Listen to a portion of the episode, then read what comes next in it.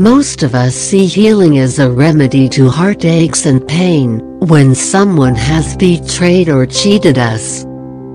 We try to keep ourselves busy as much as possible in order to forget those tragic incidents or evil motives which took place in our life. But we cannot stop people to do so because of their values. Values make humans worthy or take shape of none other than a cannibal. Most of us still question themselves that, why do humans act like this? Why do humans cheat? But if you deeply observe that their perspectives are different, they think or feel those intense emotions create the right actions. Just take an example. Suppose you are hungry such that the acidic levels in your stomach create burning sensations. There is nothing to eat because you don't have money and taking help from someone is impossible.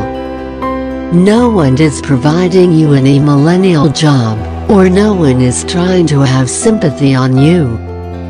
So what will you do in such a situation?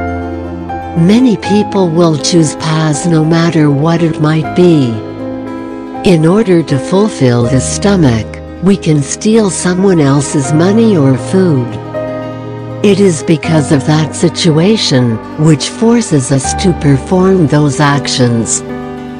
At that time from your perspective, you will think it is right, because you can't tolerate the pain of dying from hunger. Similarly some incidents in our life are forceful events, because immaturity still exists in every human being. See it doesn't matter of what age you are, but you can still make mistakes because of the assumptions you create which are right by your perspective. We all have a different nature, because of the variance in our values. Actually no one is cheating in this world but our perspectives are making an impression that people are cheating or betraying others. It is because of values that create those curves in our actions. We are never cheated, because everyone has a different mindset. Everyone wants money or food to survive, so they will look at their benefits. Healing through therapies is a stupidity, because scientifically humans never heal.